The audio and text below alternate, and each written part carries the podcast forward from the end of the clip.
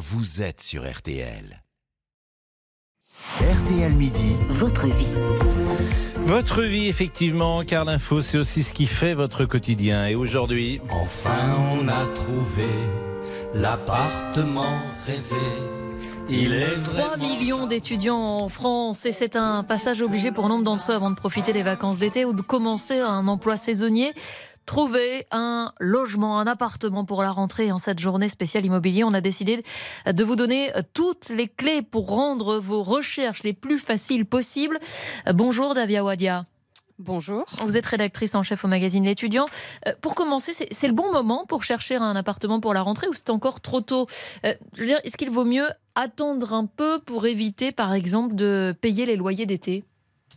Alors, c'est à double tranchant. Je pense que c'est le bon moment pour euh, chercher son logement étudiant, euh, notamment parce que euh, bah, il y a beaucoup d'étudiants qui vont quitter leur logement très prochainement.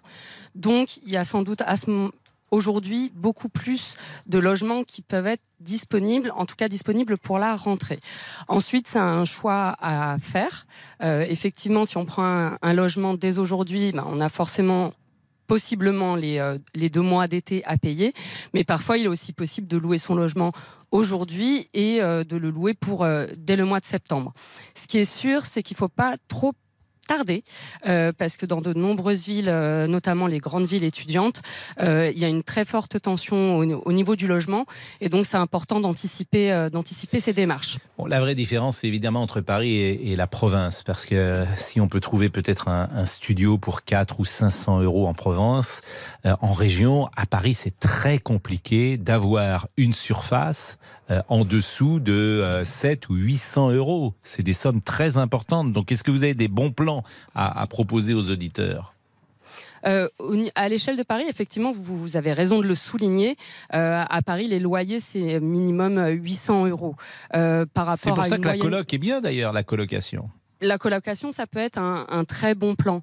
Euh, il y a d'autres plans qui peuvent exister. Tout d'abord, pour les étudiants boursiers notamment, il peut exister bah, les, résidences étudiantes, euh, les résidences Crous notamment. Avec la limite euh, du nombre de logements à caractère sociaux, je crois qu'on est à un peu plus de 230 000 pour 700 000 étudiants boursiers. Hmm. Tout à fait, tout à fait. Et mais aujourd'hui, il y a beaucoup de solutions. Enfin, il y a beaucoup de solutions qui peuvent s'offrir euh, aux étudiants. Il y a beaucoup de résidences étudiantes qui se, qui se créent de plus en plus. Euh, après, euh, on le niera pas, euh, c'est très très difficile pour se loger, notamment dans la capitale. Mais mmh. euh, la capitale n'est pas la seule ville qui est très très tendue. On peut citer Lyon aussi, d'autres villes comme Nice où les loyers sont très élevés. Donc il y a, y, a, y a, beaucoup d'endroits où c'est compliqué. Mais il y a des solutions pour les étudiants. Et, même des villes auxquelles on pense moins. Je crois qu'à Angers, il y a quatre demandes de location par appartement euh, disponibles pour, les étudiants. Donc c'est vraiment un, problème qui concerne toutes les régions euh, du pays. Euh, vous parliez du coup, comment faire quand on n'a pas beaucoup de moyens, qu'on n'a pas de garants familiaux, par exemple, pour les cautions? Est-ce qu'il y a des dispositifs d'aide? Est-ce que l'État répond présent dans ces cas-là? Oui, bien sûr. Il y a plusieurs dispositifs d'aide qui, peuvent, qui peuvent exister. Il y a des systèmes comme par exemple pour, euh, pour la caution, il y a le Locapass qui offre un, prêt à taux zéro par exemple qui est remboursable sur 25 mois. Il y a des conditions à remplir comme le fait d'être boursier, comme le fait d'être en CDD euh, ou d'avoir un stage de plus de trois mois. Il y a des garanties aussi.